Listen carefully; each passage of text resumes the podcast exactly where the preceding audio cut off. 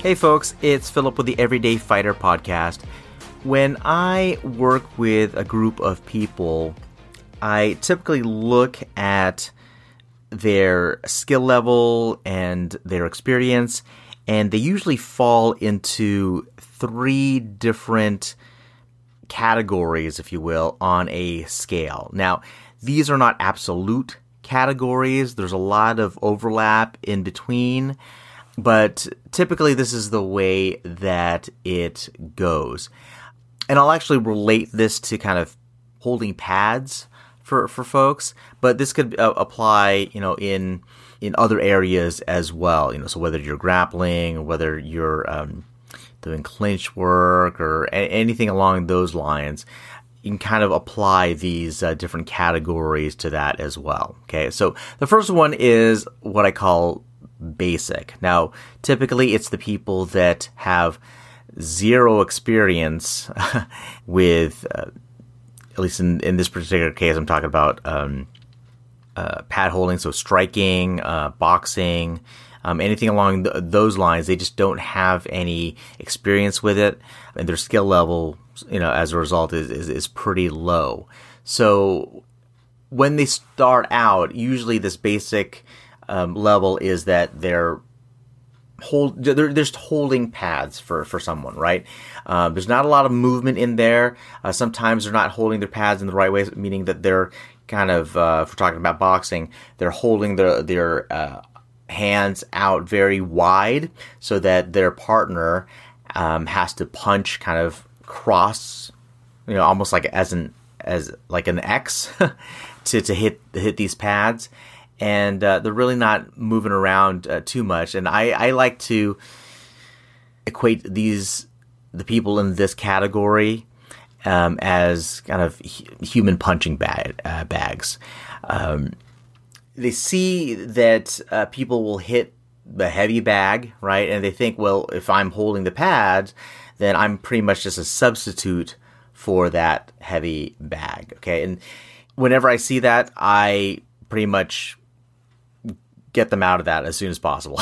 you know, I don't want them hanging out at that level, even if it's their first day. I don't want them hanging out at that level uh, for very long at all. All right, so I I, I uh, keep a very close eye on that so that I can get them to at least the next level, which is what I call active. So whereas before there really wasn't any focus to to what the pad holder is doing. So if you're the pad holder, you weren't really focused on um, anything other than just holding the pads up, and maybe you can you call out the technique, or maybe you call out the combo. Okay, give me a one two three, or what, whatever it might be, and you sometimes you might do the movement uh, properly to you know hold, hold the pads to correspond properly with the uh, coming strikes. Uh, most of the time you don't, right? But again, that's that's situation if if you just don't have an experience with it, it's kind of natural. But you don't want to live there, right? Uh, you ultimately want to get as soon as possible to the next level, which is what I call active. So that is more of a focus on the partner that you are working with. So um, if you're the one that's holding the pads uh, for me, then you are actually evaluating my technique, right? Just based on what you saw, not only from the instructor, but also from the kind of maybe more experienced, more advanced people in the room. Um, what should I look like in throwing this technique or performing this, you know, particular move? Um, and then you can kind of coach me on that a bit. So the focus is on helping to make me better.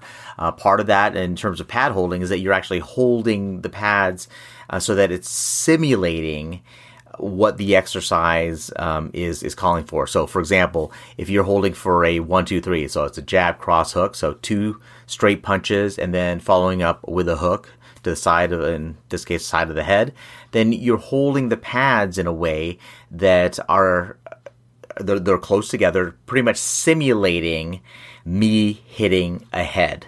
Okay, so if I threw a punch and it penetrated through the target, which was you know this imaginary head, then it hits the pad that you're holding for me, right? So you're you're keeping it nice and tight. You're also encouraging me uh, you know, making sure that if I'm tired, then hey, you know, you're encouraged. Come on, man, you can do it. You can do it. Just keep going. Couple more, whatever it might be. Um, you're evaluating that my technique is actually effective or not. Okay, how am I hitting the pad? Was it weak? Was it was it really definitive that that that strike? Um, was my timing good? Uh, would I have caught you off guard if that's you know the the goal of, of the of the drill? And you can give me that feedback. Maybe it's such that I'm starting to drop my hands, especially as the round progresses. I'm getting tired uh, from from holding my hands up uh, doing this drill. You know, maybe that's something where you just tell me, "Hey, man, you know, keep your hands up, keep your hands up," or you give me a little tap with your uh, mitts on on my head. Hey, just just letting you know that your your hands are coming down, so you could be open for for a strike, like I'm, you know, kind of patting you right now. Okay. So that's active. So your focus in that case is that you're looking to improve your partner.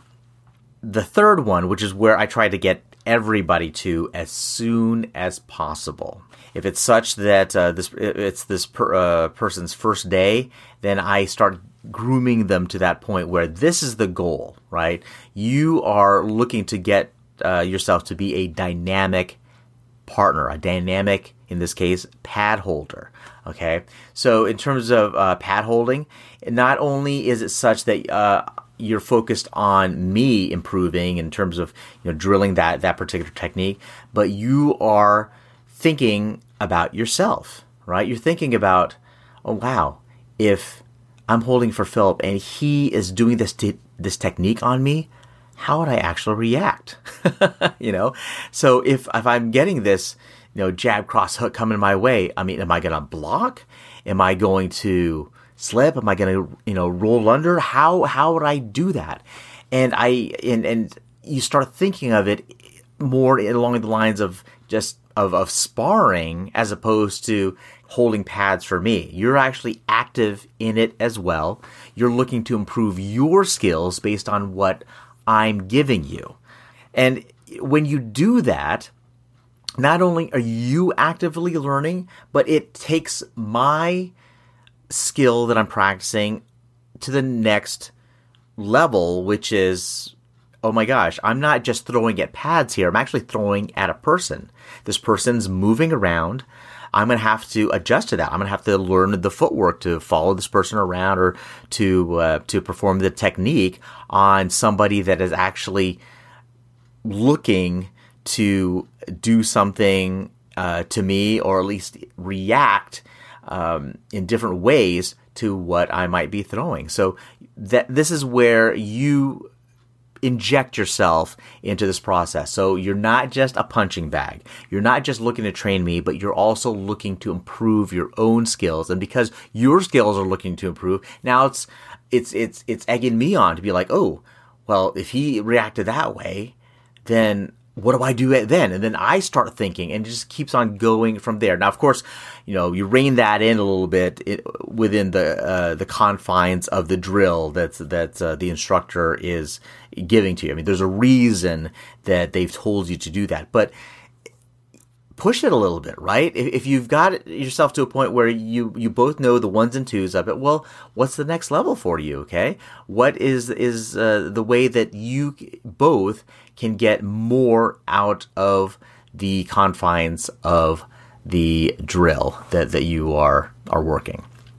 So, um, I encourage you to consider that uh, when you are training next but also think about this concept of being a good partner. Where are you on that scale of being a good partner? Whether it is pad holding, like we were just talking about now, or if it's grappling, or even outside of the ring, off of the mat where you are working with coworkers or you have a group of people that you know you all are getting together to, to help each other. Well in what capacity are you helping each other? What what type of intensity are you bringing to that process? So both of you are getting more out of the exercise if you're working one-on-one with somebody right? So um, anyway guys that's it for me. Uh, hope that was helpful for you We'll talk to you next time. This is Philip with the Everyday Fighter Podcast.